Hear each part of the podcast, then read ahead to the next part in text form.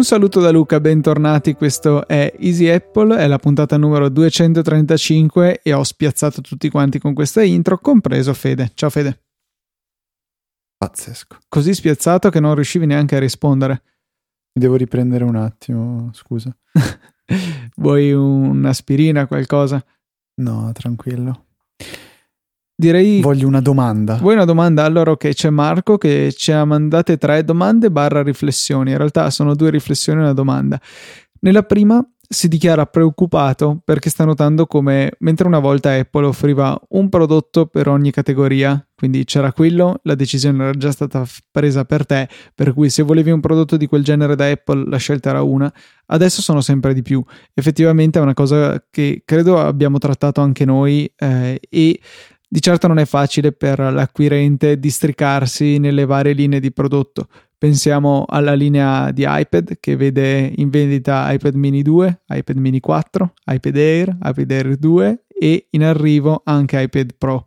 Per cui cosa sono? 5 dispositivi in tre taglie diverse a cui puoi aggiungere la decisione dello storage, la decisione del 3G o non 3G, insomma ci sono tante tante opzioni e potrebbe non essere facile parlarne, deciderne, decidere.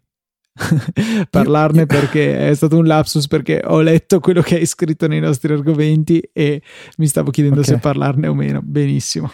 um, io quando penso a questo, diciamo, questo argomento, quindi il fatto di avere una vasta gamma di prodotti in vendita, penso che comunque non si può fare un paragone con la famosa eh, croce che aveva disegnato Steve Jobs su una lavagna dicendo ok, uh, consumer business portatile fisso aveva realizzato quattro computer e da lì si riparte a tirare, a tirare avanti, quindi a rendere grande Apple per cercare di semplificare tutto.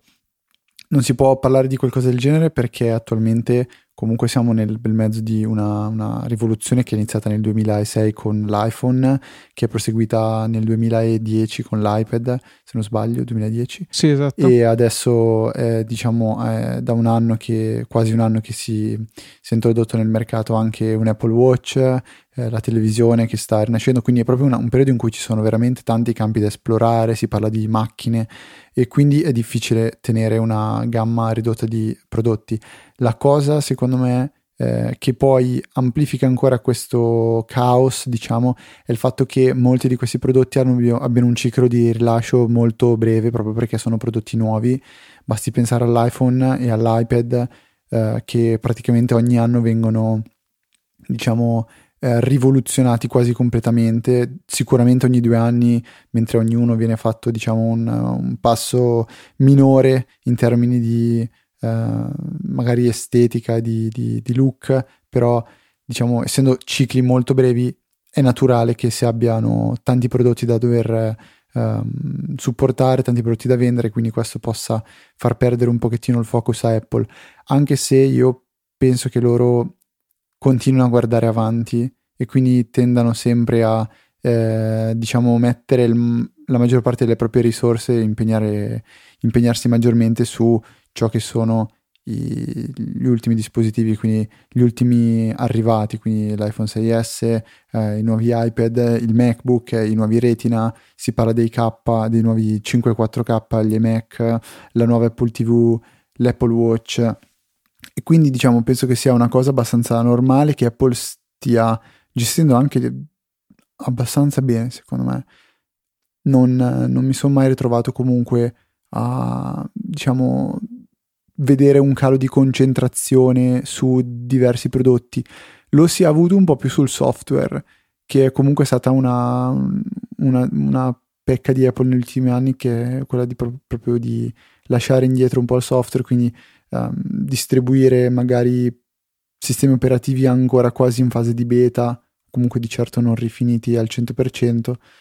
Eh, forse sì, questa è la cosa un pochettino che mi preoccupa, però nel fatto che ci siano diversi prodotti da gestire e di, diciamo diminuire concentrazione su ognuno di questi, che è quello che dice Marco, diciamo non, non, non, non mi preoccupa più di tanto. E ultimamente col software diciamo che stanno anche riprendendosi. Esatto, proprio questo che volevo dire. Eh, con iOS 9 il Capitan sicuramente quest- la situazione è migliorata, però ripeto, il caso emblematico dell'iPad con 5 modelli secondo me la dice lunga. Cioè, la, ad esempio, l'iPad mini 2 facciamo che c'è bisogno di tenerlo in giro per questioni di avere un livello base base, un entry level nella gamma. Va bene, l'iPad Air 1 non ha ragione di esistere, deve esserci solo il 2 eh, e già qui avremmo eliminato un prodotto. Eh, non non trovo utile ecco, offrire tutte queste opzioni su prodotti che si sovrappongono così tanto. Sulla questione telefoni, alla fine ormai è da un po' che ce ne sono tre in commercio in contemporanea, il base, il modello dell'anno prima e quello ultimissimo uscito che ci può anche stare. Eh, sarebbe meglio se li distanziassero un po' di più come prezzi e immagino che la loro strategia sia alzare ulteriormente il top di gamma, non abbassare la base. Però, boh, non lo so, effettivamente mi viene quasi difficile anche quando una persona mi chiede ma che Mac dovrei comprare. Ci sono tante domande da fare e da un lato è bene che sia così perché vuol dire che c'è un prodotto un po' per tutti e non magari un solo prodotto tanto costoso che può andare bene a tutti. Dall'altro però, insomma, mi rendo conto che dal punto di vista dell'utente meno esperto può diventare difficile districarsi tra le varie opzioni disponibili e fare una scelta intelligente non deve essere facilissimo. Eh, questo è un po', credo che sia la nostra opinione, Fede, non so se tu hai altro da aggiungere. No, penso che questo è quanto. E in merito anche alla seconda domanda, Marco diciamo si risponde da solo perché lui dice facendo un um, diciamo riallacciandosi a questo discorso dell'avere una vasta gamma di prodotti, dice iOS e 10 potrebbero in futuro mescolarsi, cioè potremmo vedere una fusione o, o Stan anche su un iPad. Lui dice la mia posizione è conservativa, cioè l'iPad ha avuto successo perché è stato il primo tablet ad avvicinarsi di più alla user experience degli smartphone, quindi per qual motivo dovrebbe cambiare? Che senso ha avere un sistema operativo desktop su uno strumento che di desktop non ha niente? Eh, potrebbe essere una scelta dettata dal flop degli ultimi anni? No, infatti, eh, qua, qua, qua, qua finisce quello che ha scritto Marco e parto io. Um, se pensate anche all'iPad Pro, no, di certo non si sono uh, messi a uh, mettere dei software desktop sul tablet, ma hanno semplicemente cercato di portare ciò che di buono c'è sul desktop ehm, sull'iPad adattandolo, così come è successo al contrario. Ne avevamo parlato diverse puntate fa, non mi ricordo assolutamente quale, in cui avevamo detto che proprio Apple non ha fatto una fusione, non ha fatto incontrare OS X e iOS, è andato a prendere ciò che di valido c'era da un sistema operativo e l'ha portato sull'altro e viceversa. Esempio palese sono le applicazioni full screen su OS X che sono arrivate con OS X Lion se non sbaglio. Sì. Sono una caratteristica tipica di iOS perché le applicazioni su iOS sono a tutto schermo, quindi un'applicazione che prende il possesso dell'interfaccia grafica. Lo stesso è stato portato su OS X e secondo me è stata una delle cose più interessanti. Poi, se si pensa, è stato portato da OS X ad iOS il discorso, ad esempio, del multi, uh, multi-window, cioè il fatto di avere, non mi ricordo come si chiama, split screen, quindi avere due finestre affiancate a tutto schermo. È una cosa che comunque, ad esempio, su Windows era presente, su OS X si poteva fare tramite o un semplice ridimensionamento delle finestre o tramite applicazioni esterne come Better Snap Tool.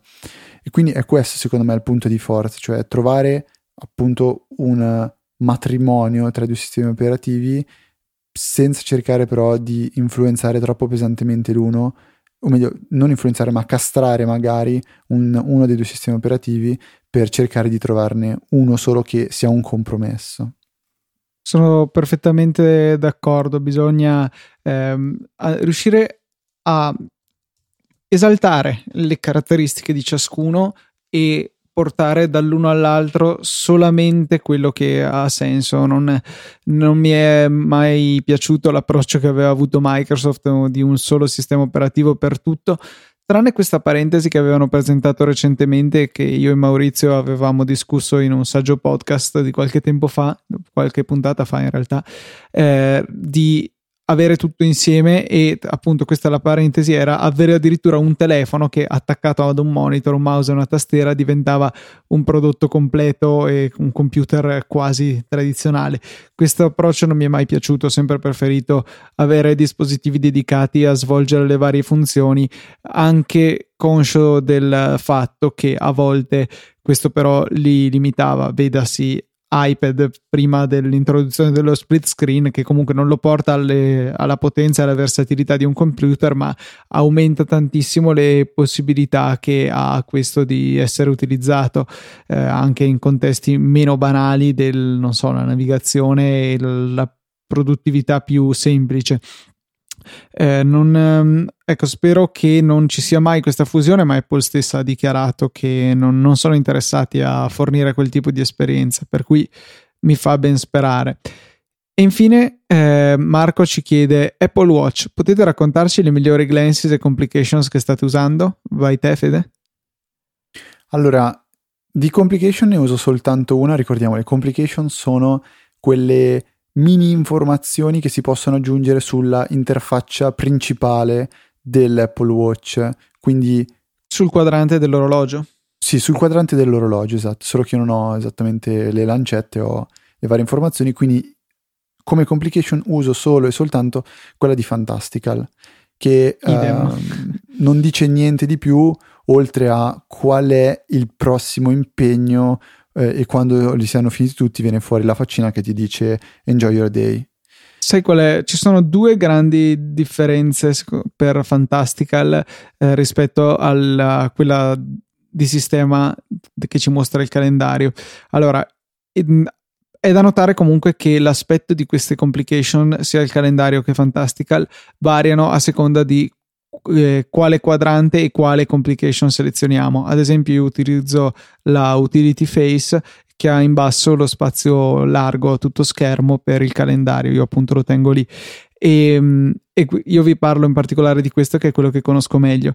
Il calendario eh, principale di iOS, quello di default, quello nativo, ha la simpatica abitudine di scrivere no more events tutto in maiuscolo oppure nessun evento, sempre tutto in maiuscolo, se non c'è nient'altro. Mentre invece Fantastical mi mostra appunto Enjoy Your Day con una faccina sorridente, già meglio.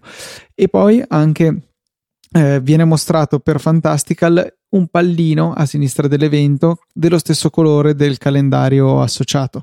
Ad esempio, io ho azzurro per il personale, verde per l'università e arancione per tutto quello che riguarda Easy Podcast.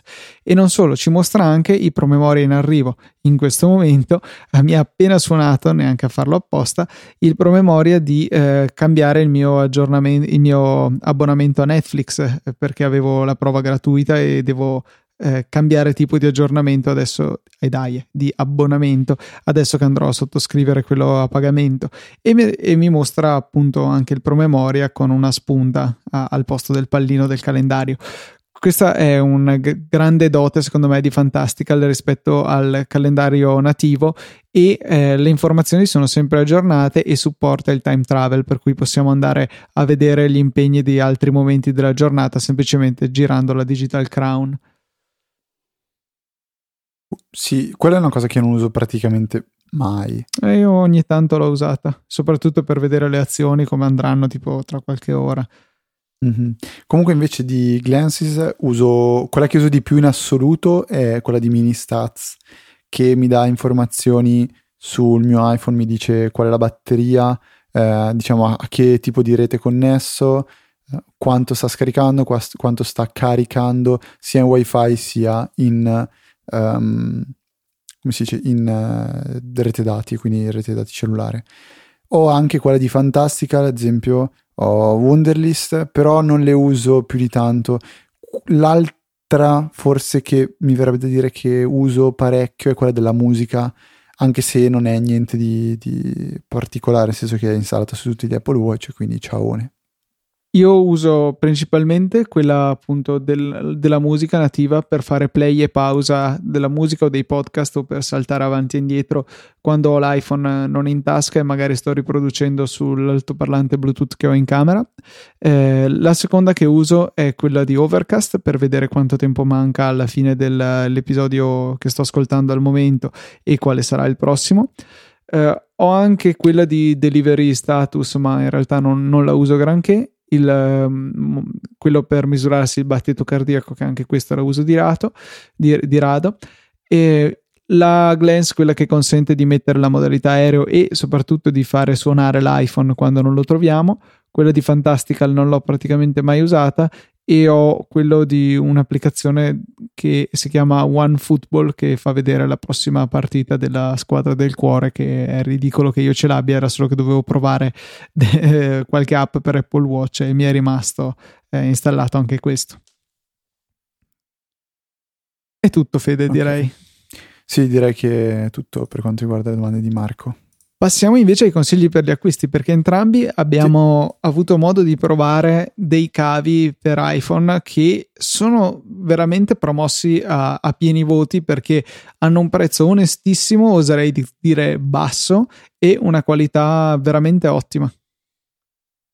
Sì, sono cavi di SyncWire, in particolare abbiamo avuto modo di provare sia il cavo classico, diciamo che ricorda quasi un cavo originale di Apple, anche se... No, no, no è identico, Fede. Mm, no, cioè se, secondo me a livello di qualità ah, okay. lo si sente che è un po', è un po' fatto meglio. Però in termini cioè, di dimensioni e estetica sì, è uguale. Sì, sì. Allora, partiamo di, col dire che sono cavi da eh, 33... Ehm, cos'è? Aspetta, 33 feet. No, no 33 metri mi auguro di no perché sarebbero no, no, 10 no, metri. Sono da sono 90 centimetri, sono tre piedi. Un metro, sì, un metro. Un metro Ho sbagliato a parlare. Um, ok, sono cavi da un metro, quindi diciamo il primo è un cavo che esteticamente è identico a quello di, quasi identico a quello di, di, di Apple, anche se io lo sento un po' più robusto. Mentre il secondo tipo di cavo è costituito da una maglia di, eh, diciamo, metallo una maglia metallica e ha un feeling tipo cavo con cui potete impiccare, cioè non dovete farlo, eh, però potete ecco, impiccarvi perché secondo me non si rompe. È un cavo di diciamo qualità veramente superiore, nettamente superiore rispetto a quelli che trovate nella confezione del vostro, del vostro iPhone. E eh, ha un prezzo co- ridicolo esatto. perché costa quello in nylon, eh, con questa guaina in nylon intrecciato, 7,99 e 6,99 invece quell'altro. Eh, che come ho sottolineato nella recensione che ho pubblicata sul nostro canale YouTube che vi invito a guardare perché la trovate nelle note di questa puntata. E peraltro vi consiglio anche di iscrivervi al nostro canale YouTube perché stiamo cercando di tenerlo un po' più vivo con qualche video in più ecco. E, ehm, ho fatto vedere come il cavo di Synquire più standard è assolutamente identico in dimensioni a quello eh, di, eh, di, Apple, tanto che è stato possibile andare a inserirlo in una dock per, specifica, studiata per il cavo eh, di Apple, che è la High di 12 South, che è una doc bellissima, magari anche di quella arriverà in futuro la recensione, ma insomma veramente un, un, cavo valido, poi con la possibilità in più di usarlo nelle doc specifiche per il cavo di Apple, direi che non c'è altro da dire. L'altro invece robustissimo, molto bello e anche come ho sottolineato nella recensione, secondo me è più difficile da ingarbugliare grazie alla finitura ricoperta in nylon. Sì, ma al di là di quello, cioè è proprio il cavo che non puoi non comprare se ti serve un Lightning perché il prezzo è convenientissimo perché comunque anche quello di, di diciamo con la maglia in nylon eh, cioè costa 8 euro. E tra l'altro per chi ascolta sì Apple c'è un piccolo regalo nel senso che avrete la possibilità di trovare nelle note della puntata un codice sconto che cosa fantastica, non dovete neanche andare a inserire nel sito di Inquire e quindi dire no, non voglio pagare un altro sito. No, direttamente in Amazon, quando procedete all'acquisto, potete inserire questo codice sconto e vi verrà scontato il 10%. Quindi se avete bisogno di un cavo, se siete sempre a corto di, uh, di, di un, un, cavo Lightning che volete tenere in macchina, volete portare al lavoro, volete tenere sempre nello zaino, secondo me è assolutamente il cavo da acquistare, quello di, di Synquire. Oltretutto, quello in nylon ha i connettori di metallo, che è un'ulteriore sì. finezza. Eh, altri cavi che, di, eh, che, avevo molto apprezzato Lightning di terza parti sono quelli di Amazon che in precedenza compravo sempre quelli quando me ne servivano di extra però cioè, pur per quanto economici costano 12, 10, 11 euro dipende un po' dal, dal momento della giornata questi qui di Synquire con 7 euro veramente vi portate a casa, a casa un ottimo cavo e con 8 euro uno superlativo. C'è solo una pecca che ho, ho riscontrato nel modello in nylon che tende a tenere meno la forma eh, che gli si dà. Cioè, quando io prendo un cavo normale, anche quello di Synquire o quello di Apple, e magari lo piego, lo curvo un pochettino, tende a, a, mantenere quella forma che gli ho dato, mentre questo in nylon, essendo proprio più robusto e più resistente, tende un pochettino a opporsi di più a quello che gli dite di fare, non nel senso che non riuscite a piegarlo, ma nel senso che anche se lo piegate lui tende a riprendere una forma pressoché rettilinea, ovviamente col tempo poi si... Uh, si stabilizza, quindi nessun problema. Secondo me è perfetto se ve lo volete portare in giro perché questo non lo spaccherete mai. ci arriverà puntualmente qualcuno che ci fa causa, perché alla fine ci è riuscito. Sì, no. Eh, e niente, se poi per caso vi stanno assalendo, voi potete usarlo come arma e frustare perché comunque è bello rigido. Se ci Quindi siete riusciti utilità. comunque poco male perché potete riutilizzare di nuovo il codice per eh, acquistarne un altro col 10% di sconto. Consigliatissimi, assolutamente. Decisamente, decisamente. Tra l'altro Luca, non so se l'hai detto perché ho avuto quel momento di come se fossi stato dietro la luna e non potevo più avere comunicazione radio con te. Ci hai fatto anche una video recensione? Esatto, sì, sì, appunto l'ho già L'hai consigliato. Di... Perfetto, ok. Fede, argomento un po' scottante adesso perché uh. mancava da Easy Apple da, da, molte, molte, molte puntate e l'argomento in questione è il jailbreak. Perché... AFK. Cos'è che hai scritto? AFK. Ah, oddio, away from keyboard, te ne vai? Ne no, no, no, starei qua a discuterne con me.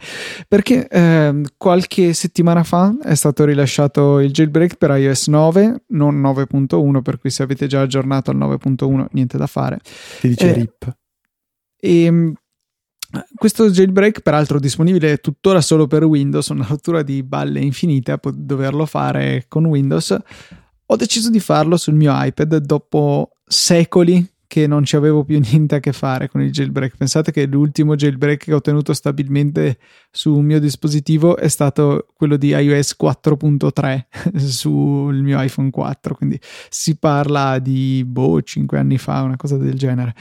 Ehm, perché ho deciso di farlo sull'iPad? Perché io ho un iPad Air 1 che non ha ricevuto la funzionalità di split screen completa. Come vi avevamo detto, immagino, quando abbiamo parlato profusamente di iOS 9, avevamo sottolineato come ci sono due gusti del multitasking eh, di Apple con iOS 9. Lo slide over, che è una, una colonnina che possiamo tirare eh, dentro il nostro schermo dal lato destro dell'iPad, che però non ci consente di interagire contemporaneamente con la colonnina e l'app principale. Questo si può fare solamente con l'iPad Air 2 e l'iPad Pro e con il nuovissimo Mini 4 e, e uh, non è stato reso disponibile per l'appunto a dispositivi che invece sono limitati a slide over come il Mini 2 e uh, il Mini 3 e l'Air 1.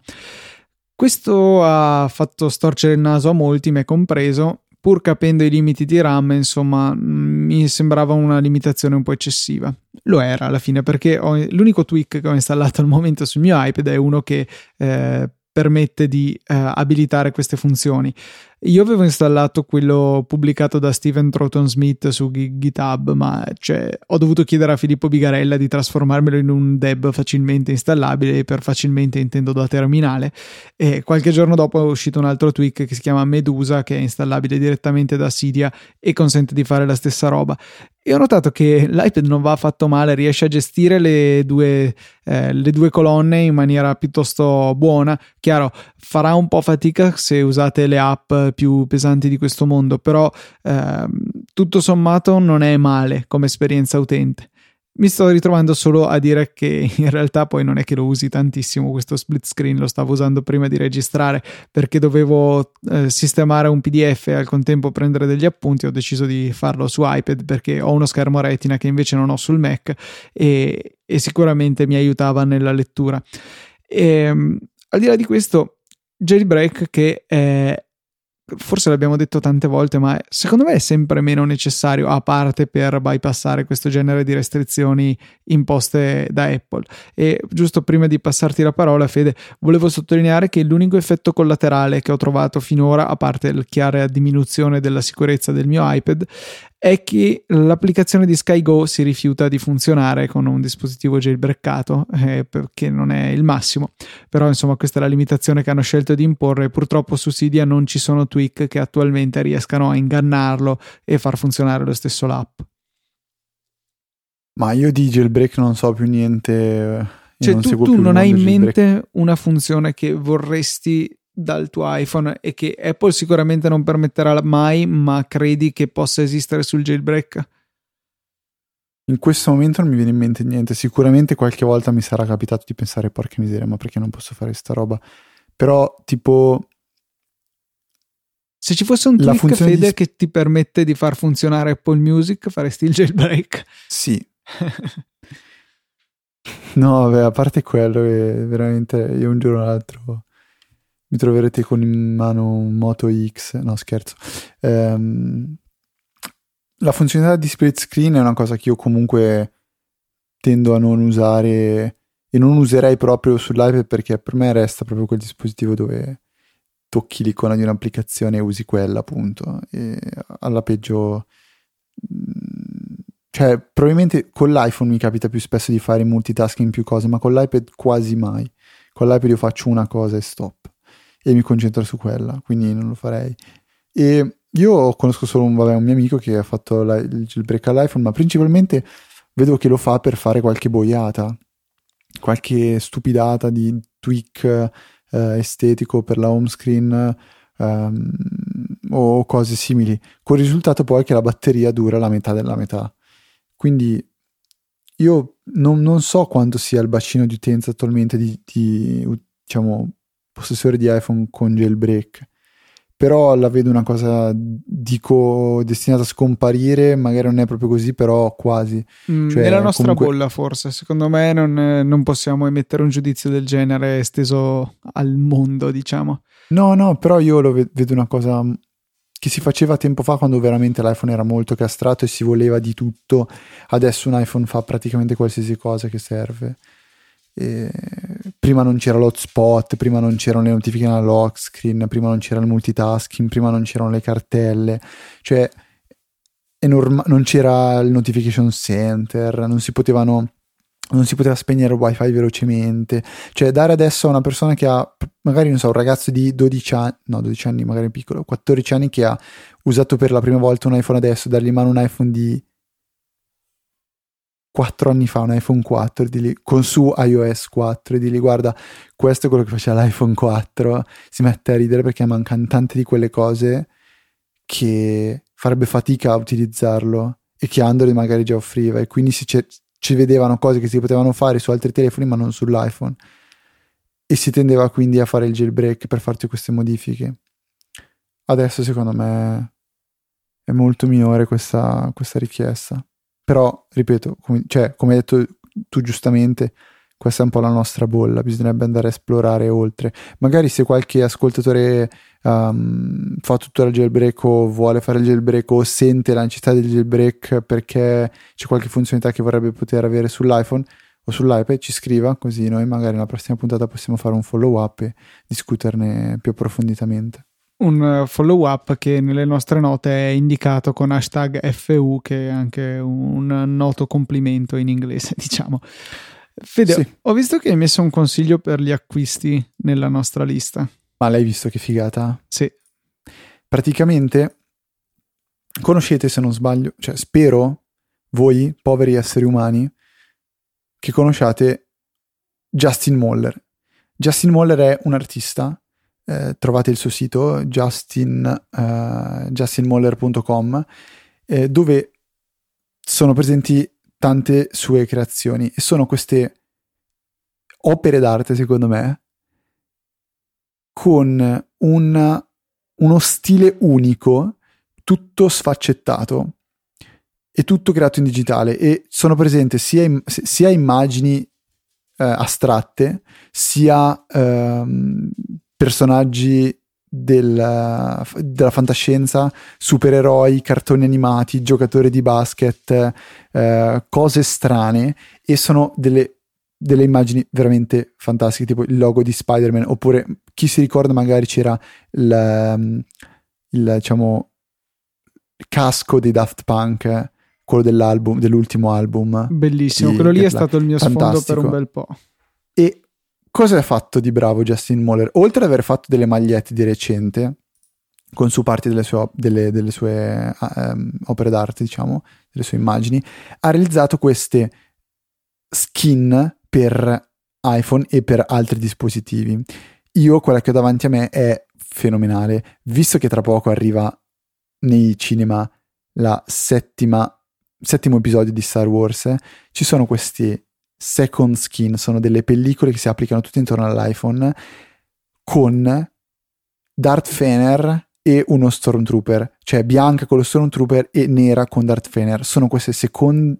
queste pellicole super sottili che si applicano tutte intorno all'iPhone e che hanno sul retro l'immagine del, dello Stormtrooper o di Darth Fener fatto da Justin Moller, quindi con quest'arte tutta sfaccettata secondo me sono fantastiche. Costano 25 dollari. Ma c'è uno sconto del 10%. Sono... Sì, però momento. diciamo che non è che sono prezzi esagerati, perché alla fine è una cover di un iPhone più o meno quel prezzo lì, se, se pensiamo a quelle di Apple, vabbè, costano il triplo. E secondo me sono, sono veramente, veramente belle. Poi adesso che arriva che arriverà Star Wars, secondo me ottime per tutto l'hype. Ma le hai già comprate? Trova- sono tentatissimo, sono lì per lì per comprarle, solo che io non so se metterei una cosa del genere intorno all'iPhone perché sono più per l'iPhone nudo e crudo, però ok, sto acquistandole. Ti sento proprio il conflitto nella tua voce riguardo. Comunque mettiamo il link nelle note così eh, potete tutti vedere di cosa stiamo parlando. Veramente, veramente, veramente belle queste cover. Ah, ovviamente ci sono anche per altri dispositivi, ci sono anche per uh, iPad e per uh, computer. Uh, il sito in particolare si chiama Slick Wraps e trovate tante belle cose. Non tutti i dispositivi hanno la possibilità di avere queste, imma- queste diciamo, pellicole con le, le art i disegni di Justin Moller, altri sono monocromatici, hanno delle texture particolari, in particolare ad esempio quelle per l'iPad, cioè quella in carbonio, quella in Stavo legno. appunto guardando quelle per Apple Watch, sono terrificanti quelle in carbonio. Cioè, ma di una bruttezza rara. Ah, ok. Tipo, ecco, questo qua con l'Apple Watch in carbonio verde, come se fosse una cosa che Però esiste al mondo. C'è questa serie di Star Wars per i MacBook cioè, tu puoi andare in giro col MacBook con dietro Darth Fener. Molto carino. Cioè, Mamma mia, che figata. Cioè, questo lo metto nel, nelle... Beccate, però. Fantastico, fantastico. Dai, let's move on, però. Volevo suggerirvi un uh, utilizzo del, dell'app che Fede ha appena fatto sparire dalle sì, nostre stavo note. per fare un fu... Ma fortunat- Come faccio a fare un undo? Non posso. Lascia stare, non c'è bisogno. L'app in questione si chiama Workflow, ve ne abbiamo parlato eh, diverso tempo fa, mi sa ormai. È un'app veramente tutto fare per automatizzare tante cose su iOS. Eh, io ho trovato una nicchia, un utilizzo che eh, mi è estremamente utile eh, in due campi. Il primo è utilizzando, cioè creando un piccolo workflow che semplicemente prende il file che gli viene dato in ingresso e lo salva in una cartella di Dropbox. Nello specifico lo richiamo da un'estensione, cioè dall'estensione di workflow nello share sheet di sistema a partire dalle immagini della galleria e eh, lo uso per spostare le immagini divertenti che mi salvo, che trovo su internet, su Facebook, eccetera, in una cartella di Dropbox che ho chiamato LOL eh, e che eh, uso come deposito di tutte le idiozie che trovo su internet. Per cui la salvo nel rullino, trovo la foto, poi faccio condividi, eh, workflow e quindi upload o così come ho chiamato il mio workflow. Recentemente, per recentemente intendo tipo due mesi fa, ma alla fine siamo arrivati a parlarne solamente adesso, hanno introdotto la possibilità di richiamare questi workflow anche dal Notification Center e eh, mi ha reso l- eh, alcune funzioni che alcuni compiti che svolgo abbastanza spesso su iPhone e iPad molto più veloci. Avevo sviluppato, o meglio, avevo copiato un convoluto sistema eh, che aveva eh, elaborato mio fratello per aggiungere a Pocket i link che avevo nella clipboard perché alcuni siti tipo Facebook eh, non supportano l'integrazione con, il, ehm, eh, con lo share sheet di sistema e quindi non posso mandare a Pocket gli articoli interessanti che trovo su Facebook, eh, ma dovevo lanciarmi in copia, esci da Facebook, apri Pocket, eh, oppure avevo usare questo sistema che sfruttava il widget di launcher che poi lanciava il workflow, insomma era abbastanza complesso. Così invece ho creato un workflow richiamato dal widget di workflow stesso che altro non fa che prendere il contenuto della clipboard e aggiungerlo a Pocket. E quel che è meglio è che i geniali sviluppatori di workflow sono riusciti a fare in modo che per svolgere questo tipo di funzioni molto semplici non ci sia nemmeno bisogno di lanciare l'app di workflow. Per cui tirate giù la tendina del notification center, richiamate questo workflow e in automatico lui prenderà la clipboard e ve la metterà su Pocket senza bisogno di uh, uscire di fatto dall'applicazione in cui siete in, nel momento corrente. Molto molto comodo. Seconda cosa che ho fatto è eh, avviare la riproduzione di un determinato URL tramite Infuse, perché mi capita spesso di avere dei link diretti a eh, film, serie tv, ad esempio sul mio server domestico, ma anche su internet, che voglio riprodurre in Infuse e eh, fortunatamente questa supporta eh, un URL scheme per dargli direttamente l'indirizzo. E quindi con Workflow ho sviluppato questo piccolo flusso che magari poi vi metto nelle note della puntata che mi velocizza il tutto. Copio il link, tiro giù la tendina, riproduci in Infuse, mentre prima andavo a copiare, aprire Infuse, selezio- premere i tre puntini, premere il più, selezionare URL diretto, incollare l'URL, fare OK e poi selezionarlo. Insomma, una cosa molto più lunga rispetto a tirare giù la tendina, premere riproduci e gustarmi il video sul mio iPad. Vugustarmi. No, veramente Workflow è una di quelle app che probabilmente quando la scarichi all'inizio dici mo che ce faccio e dopo ci trovi gli utilizzi man mano e è veramente fondamentale. È un po' il keyboard maestro di iOS. Sì, sì, sì, cioè un po' da smanettone come applicazione. Ma sì, però guarda, veramente uno che lo utilizza tantissimo è mio fratello. Magari un giorno lo, lo potremo invitare in puntata a farci raccontare, perché so che veramente ogni tanto mi mostra di quelle a volte delle idiozie, ma a volte degli workflow veramente intelligenti che sfruttano molto bene le potenzialità dell'app, app che non smetteremo mai di stupirci che sia stata eh, consentita su iOS. Mm. Luca, ci è stato chiesto di parlare Netflix in chat proprio all'inizio inizio della puntata. Non so se è un argomento che riusciamo a trattare adesso, se vogliamo ri- rimandare per la prossima puntata. Ma secondo me ce la, ce la possiamo fare, dai, mettiamo, mettiamolo in priorità massima, vediamo un po' come arriviamo, eventualmente rimandiamo gli altri argomenti che avevamo, che non sono poi così dipendenti dal tempo, ecco, sono a derivata nulla se li deriviamo rispetto al tempo. Aspetta, aspetta, aspetta. Sto aspettando, sto aspettando. Ok. Allora, io voglio consigliarvi un servizio molto semplice che si chiama unroll.me e cosa serve? Serve a cercare tutti i uh, diciamo quel, non i ma le sottoscrizioni um, a cui vi siete iscritti con la vostra mail in modo da poter trovare tutte quelle spam letters che vi arrivano settimanalmente o mensilmente e disiscrivervi automaticamente. Quindi non si è capito niente perché ho detto delle cose a caso, ve lo ripeto da zero. Unroll me, vi iscrivete, fornite il vostro indirizzo email al servizio, loro effettuano una scansione della vostra posta, della posta che avete ricevuto e trovano tutte quelle eh, mail list a cui vi siete iscritti di vostra volontà oppure vi siete ritrovati iscritti perché vi siete registrati sul determinato sito, avete cliccato mi piace qua oppure l'amico vi ha fatto lo scherzone e di conseguenza potete scegliere a quali vo- vole- volete rimanere iscritto e invece da, da, da quali volete eh, cancellarvi. È un servizio semplicissimo da utilizzare. L'unica cosa che fa una cosa che a me non piace tantissimo, cioè alla fine non è una usa e getta, quindi date l'email, funziona, cancellate e eh, è finita lì. Ma voi restate registrati da unroll.me e periodicamente potete chiedergli di farvi sapere a quali, me, a quali sottoscrizioni eh, vi siete iscritti. E quindi è una cosa che può essere una sorta di eh, pulizia settimanale o mensi- magari mensile che fate con questo servizio. Quindi alla fine voi vi disiscrivete da tanti altri servizi per praticamente iscrivervi a questo. Di certo si ha eh, di, di un guadagno netto perché si pulisce decisamente la propria inbox. Però il fatto che questo servizio tenda a, dis- diciamo, iscri- a, a farvi autosottoscrivere a una sorta di mail settimanale non è che mi faccia impazzire. Però funziona molto bene una delle funzioni carine che ha il servizio che non, io personalmente non ho ancora provato.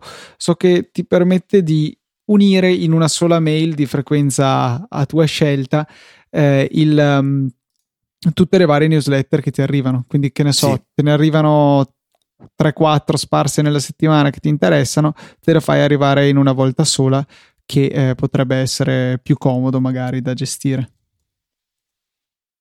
Sì, è vero, si può, fare, si può fare anche questo, anche se non è, diciamo, non è il motivo per cui l'ho utilizzata, però può, può tornare utile. Netflix, Fede, direi che allora ne possiamo parlare un attimino. Yeah. Um, Netflix è arrivata in Italia settimana scorsa, giovedì scorso. Costa 8, niente 10, per 12. il primo mese. Niente per il primo mese, volevo dire. Eh, nel senso che per un mese avrete la possibilità di usufruire del servizio in modo totalmente gratuito. Un po' all'Apple Music verrà comunque chiesto nel momento in cui scrivete qual è il tipo di abbonamento a cui volete eh, sottoscrivere, sottoscrivervi e vi chiederà anche un metodo di pagamento e potete utilizzare tranquillamente anche il eh, super amichevole PayPal. Di abbonamenti ne esistono tre tipi. Diciamo che possiamo identificarli facilmente come quello singolo, doppio e quadruplo, che costano 8, 10 e 12 euro. Per singolo, doppio e quadruplo significa una utenza, due utenze, quattro utenze, che significa nel primo caso, ovviamente, una persona può accedere al servizio. Nel secondo caso, significa che fino a un massimo di due persone possono ve- usufruire contemporaneamente dei servizi offerti da Netflix. E Netflix gli dà il nome giusto, secondo me, li chiama schermi, cioè tu hai sì. tot schermi che nello stesso momento possono riprodurre i contenuti di Netflix. Esatto. Attenzione, non dovete associare due schermi. Cioè non è come SkyGo che dovete dire ok, Netflix lo uso su il mio iPad e l'iPad di mio fratello. No, qualsiasi dispositivo voi volete utilizzare, accedete con quell'account e fino a due schermi contemporaneamente possono usufruire del servizio. L'account quadruplo, non serve neanche spiegarlo, quattro schermi contemporanei. Quattro schermi. Um, non so se hai capito la citazione. Ovviamente no. Davvero, Andrea Di Pre. Vabbè. Ma io fa- faccio, mi sembra che ogni volta che fai le citazioni faccia un po' il ruolo di Marco Arment e Casey Liss che non capiscono mai i riferimenti che fa invece John Vabbè, Siracusa. N- non ti preoccupare, quei pochi che lo capiscono uh, avranno, avranno gioito di questi due secondi di godimento. Comunque, a parte queste boiate, Fede, una cosa I, che i non, hai, non, hai, detto sui, su questi abbonamenti, che secondo me è bene sottolineare, è che con quello base, base, base non esiste la possibilità di, ehm, di riprodurre contenuti in HD. Che esatto, è sì, follia. Stavo facendo diciamo le distinzioni principali perché la maggior parte delle persone non, non ho neanche spiegato più di tanto il discorso dell'HD perché probabilmente molte di, delle persone che andranno a sottoscrivere l'abbonamento a Netflix sono quelle che guardano i contenuti eh, principalmente tramite streaming pirata in qualità tipo 240 probabilmente dove la cosa che si vede meglio sono i sottotitoli. Però sì c'è questa distinzione. HD cioè non HD per quanto riguarda l'abbonamento singolo da 8 euro così diciamo tutto. HD per quanto riguarda l'abbonamento doppio da 10 euro. E 4K ove, disp- ove disponibile per l'abbonamento quadruplo da 12 euro. Non ho trovato nessun, nessun, contenuto in 4K. Io non ho l'abbonamento, non ancora, fra poco ce l'avrò, ma non avrò niente su cui vederlo. Ehm, e non, non, ho trovato nel catalogo indicazioni di contenuti disponibili in 4K. No, non c'è neanche una sezione 4K per dire, cioè andate, venitevi qua a vedere i 4K, ma poi ancora peggio non si ha uno schermo 4K, diciamo... Cioè io non ho uno schermo 4K in casa. Neanch'io. E quindi non me ne faccio assolutamente niente. La cosa utile è magari la quadrupla utenza, per cui si può pensare veramente di, eh, diciamo, condividere un account con più di una persona fino a, fino a 4, volendo anche 5 o 6, però ricordate massimo 4 schermi contemporanei. Non, non, c'è niente di sbagliato nel fare questo, anzi penso che Netflix non abbia fatto problemi. Tecnicamente sarebbe per la famiglia, però. Eh. Sì, ok, non l'ho detto infatti con uh, amici, ah, okay. mia, mia, mamma, mio papà, mh, mm, sono tutti amici ovviamente. Certo, certo. No, a livello di libreria io cerco di venderla sempre così quando ne parlo a un amico che non sa cos'è Netflix o comunque che mi chiede com'è Netflix Ma Fede, tra l'altro l'abbiamo detto, cioè magari c'è qualcuno all'ascolto che non sa cos'è Netflix. Una ah, parola lol. è un servizio di streaming video, è quello che Spotify fa per la musica, ve lo permette di fare con film e serie TV, ma soprattutto serie TV. Sì, in effetti non ci avevo pensato, l'avevo dato un po' per scontato, comunque sì, eh, quello che ha detto Luca. E la libreria io diciamo cerco sempre di presentarla in questo modo.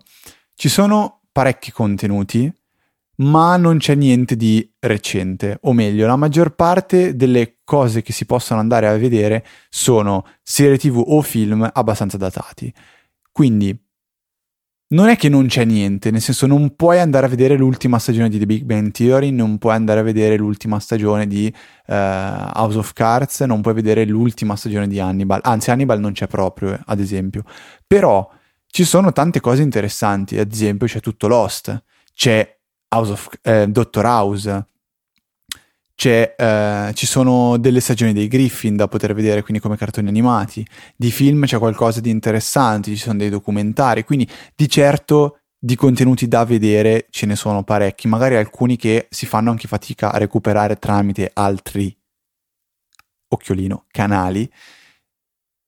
E quindi non è una cosa che secondo me attualmente fa schifo come molti hanno detto, non c'è niente. Anzi, io onestamente devo, essere, cioè, devo, ammettere che sono eh, rimasto abbastanza stupito dal catalogo iniziale, che poi andrà espandendosi, eh. per adesso esatto. non è esatto. male.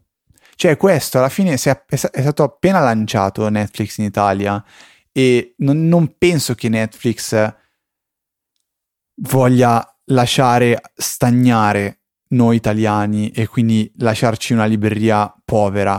So già che si stanno muovendo per cercare ad esempio di portare House of Cards su Netflix perché attualmente in Italia House of Cards è una eh, diciamo come si dice esclusiva di Sky. Eh, sono riusciti ad esempio a portare Orange is the New Black. Malgrado avesse l'esclusiva con Mediaset in precedenza. Hanno trovato un accordo e quindi qualche contenuto comunque sta già arrivando. E ehm, io sono contento perché comunque eh, di certo neanche tra parentesi neanche in America si vede l'ultima puntata di Big Bang Theory così velocemente come lo si può fare tramite un torrent quindi la puntata esce io me la scarico il giorno dopo piratata Netflix comunque non, non cerca di fare concorrenza a questo purtroppo non lo può fare tuttora perché comunque la diciamo, la, eh, la, l'esclusiva iniziale ce l'ha eh, chi ha realizzato la serie TV, chi ha realizzato la puntata e quindi questo è totalmente normale. Il bello è proprio quello di avere a propria disposizione una quantità di contenuti importante da poter usufruire con letteralmente un click. Questa è un po' la panoramica su Netflix. Direi che entrambi stiamo per, cioè siamo diventati clienti. Tu probabilmente sei ancora nel mese gratuito, a me sta per scadere perché l'avevo fatto con un account americano. E uh, qua una piccola chicca che non so se è nota. Il catalogo cambia da paese a paese, però l'account è uno. Per cui se voi risultate in America con VPN o altri servizi, eh, potete gustarvi il catalogo americano. Cui mm. questo è un po' da sì. sapere. Cioè, una parentesi che io tendo sempre a fare anche quando abbiamo parlato di Spotify o Apple Music è, mm, è inutile stare a fare confronti con uh, servizi che sono illegali e palesemente magari anche più comodi, cioè dire sì, invece di pagare 10 euro al mese di Netflix, io vado avanti a scaricarmi la, la, i telefilm tramite torrent e cose del genere, eh, che risulta imbattibile perché non pago 10 euro e comunque è abbastanza comodo perché potrei tranquillamente risponderti dicendo ok per me sarebbe anche più comodo invece che andare a lavorare venire la mattina in casa tua e prenderti 500 euro a uscire esagerato comodo, ugu- comodo uguale alla fine anzi meno sbatti e il risultato magari è lo stesso magari non 500 euro però non so un centinaio di euro così mi faccio lo stipendio tra l'altro neanche mica male, quei 3.000 euro al mese. Eh, scusate, io devo andare a casa di uno a, a rubare. no, no, cioè adesso no, non volevo, ess- cioè, non volevo suonare, tra virgolette, bippa Luca Stronzo. Ma che Però palle, purtroppo, Fede, purtroppo ogni volta andare a ribeccarmi il sempre. Infatti hai detto che palle, quindi devi bippare no, ancora, tra l'altro l'ho detto anch'io. Quello è family eh, friendly. Cioè, diciamo che non si può fare un confronto del genere. Mm, di certo iTunes, se si pensa, non ha sconfitto la pirateria eh, offrendo un servizio migliore di quello che era Emule o Uh, come si chiamava il primo? WinMX, quello verde. No, no, no, il primo primissimo. Snap, eh, Napster. No, Napster. Napster. Che tra eh, parentesi adesso credo so. che sia nato come, cioè adesso sia attualmente vivente come servizio tipo Spotify. Mm, non lo so, non lo so. Comunque diciamo, cioè il fatto che abbia, abbia tra virgolette in parte sconfitto la pirateria iTunes è il fatto che riusciva a offrire un servizio che era molto competitivo, cioè la possibilità di pagare per una canzone sola e averla direttamente per sé pronta ad ascoltare eh, confronto, in confronto al dover eh, comprare un intero album aspettando che esce in CD e poi senza poterlo neanche ascoltare sul computer o senza prima averlo rippato. Alla fine Netflix quello che ti dice ti offro un catalogo di uh, film e serie tv non aggiornato tanto quanto i torrent piratati, ma che pagando 10 euro al mese, che comunque sono pochi, con un clic ti vedi tutto ciò che io ti permetto di uh, vedere. Se poi si fa il paragone con un sistema di automazione per scaricare i torrent che escono il giorno dopo e trovarseli direttamente nella cartella pronti per vederli con Plex, siamo assolutamente d'accordo che è un servizio impossibile da battere, ma proprio impossibile da battere, però si sta facendo della pirateria, cioè stai facendo una cosa che è contro la legge e quindi non puoi pretendere di, diciamo, ma è comunque, un servizio migliore. Cioè, comunque è una cosa che non è alla portata di tutti, cioè se uno è in grado eh, riesce a a, bypassare tutte queste cose, a scaricarsene in qualche maniera. Ma, ma vera, vedete mia mamma che va a cercare su Kick-Ass il torrent di Grey's Anatomy che vuole vedere. No, cioè può andare su Netflix, quello americano con il magheggio che in realtà gli ho impostato io, per cui siamo da capo, eh, e guardarselo comodamente dalla televisione. Eh, magari ho, cioè, ho, proprio beccato un titolo che non è disponibile, ma in generale è un servizio che a, a, me piace molto e secondo me ti fa pagare una cifra ragionevole per una grande comodità. Alla fine è sempre quello, perché se sei disposto a sbatterti tutto riesci a ottenerlo gratis, i software, le, le applicazioni, i film, i libri, la musica, tutto quanto eh, al di là del discorso legale, non legale, giusto o sbagliato. Volendosi impegnare si riesce. Eh, con questi servizi che con una cifra ragionevole ti mettono tutto davanti in maniera comoda e legale, che comunque non è da sottovalutare, ci sono degli ottimi servizi. Una, una pecca che mi sento di sottolineare è che, um, diciamo, alcuni contenuti presentano sia la doppia lingua, quindi italiano, inglese ad esempio, o eventualmente anche altre lingue, francese, spagnolo, eccetera, eccetera, però affiancati da sottotitoli solo in italiano. Esempio, Dottor House. Dottor House è disponibile in lingua doppia, italiano-inglese, sottotitoli solo in italiano, che è una cosa che a me fa impazzire, perché mettere dei sottotitoli in inglese costa zero, perché al 100% la versione americana di Netflix ha i sottotitoli in Confermo. inglese. Il fatto di non rendere disponibili in Italia è una cosa che a me ha abbastanza da fastidio perché Ne, eh, Dottor House in particolare è un telefilm che tratta di argomenti non semplicissimi con un lessico che di certo non è proprio quello che si usa quotidianamente quando si parla in inglese. Quindi la presenza di sottotitoli inglesi potrebbe aiutare parecchio. Sono costretto a scegliere tra vederlo in italiano, giammai, vederlo in inglese senza sottotitoli e quindi faticare parecchio e magari a volte rischiare di non capire esattamente ciò che sta succedendo ciò che sta succedendo no, però ciò che stanno dicendo magari perdersi qualche dettaglio, oppure fare un po' una porcata, che è quello di vedere in inglese con i sottotitoli in italiano, che è una cosa che io tendo ad evitare come la peste, però non ho una scelta eh, ottimale che è quella di avere l'inglese inglese, sottotitoli e audio, perché non lo so, spero sia una cosa abbastanza temporanea che venga eh, sistemata mh, mm, col tempo ovviamente, così come spero che venga sistemata Apple Music per favore, Apple Music mettilo a posto. Ok, eh, chiudiamo invece con una nota positiva. Volevo ricordare a tutti quanti una cosa che, di cui abbiamo parlato io e Maurizio nell'ultimo saggio podcast, che Easy Apple è parte di un network, cosa che molti di voi sanno già perché mandate le mail alla mail sbagliata. Eh, tra parentesi, quella giusta è info-easyapple.org. Ma comunque, essere parte di un network, a parte mandare le mail all'indirizzo sbagliato, vuole anche dire che ci sono altri podcast eh, su easypodcast.it e magari qualcuno vi interesserebbe ma non l'avete ancora scoperto. Vi faccio così una breve carrellata. Se siete ultra mega tecnici, puntate su TechMind con me Filippo Bigarella dove parliamo eh, di tutti gli argomenti tecnologici nel dettaglio. Volete qualcos'altro in aggiunta a Easy Apple che parli di Apple? Saggio podcast. Io Maurizio, circa una volta ogni due settimane, registriamo una puntata tendenzialmente lunghette. Ho visto la, la piega che abbiamo preso, è abbastanza brutta, però... Ehm, credo che siano molto molto interessanti. Eh, io mi diverto un sacco ecco, a registrarlo. Abbiamo due podcast ad argomento fotografico, c'è Aspherical e c'è Pixel Club.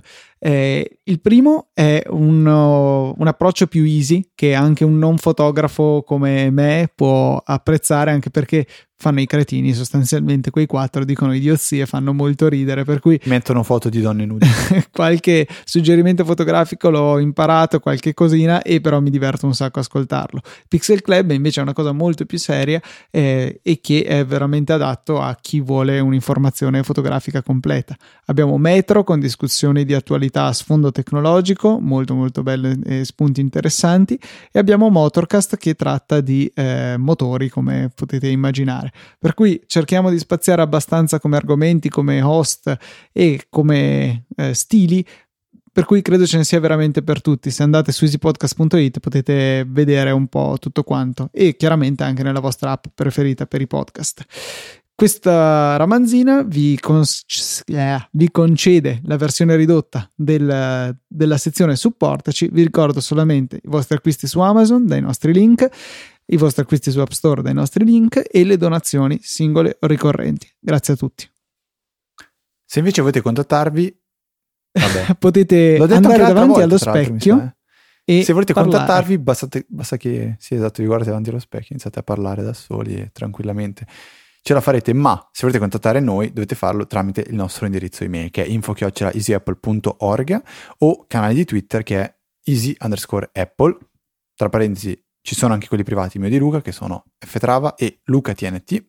C'è una pagina di Facebook a cui potete andare a mettere Mapias, che vuol dire mi piace, e tro- la trovate alla, all'indirizzo facebook.com slash easypodcast. E Fede, c'è l'account YouTube che si chiama Easy Apple ah, It, che Ottimo. Metteremo anche questo nelle note della puntata, ribadendo no. l'invito a iscrivervi per seguire insomma i nostri video. Vi trovate di recente eh, la recensione dei cavi Synquire, la recensione del Logitech MX Master, il mouse che sto usando in questo momento, e un vecchio video che avevo completamente dimenticato e che per qualche ragione non avevo pubblicato, che vi spiega come automatizzare il salvataggio delle ricevute di iTunes in PDF sfruttando Hazel e Automator eh, sul Mac, è un servizio che si chiama Send to Dropbox. Per cui dateci un'occhiata, tre video nell'ultima settimana, eh, dovreste trovare qualche cosa che vi interessa. E direi che per questa 235esima puntata è tutto. Un saluto da Federico. E un saluto da Luca.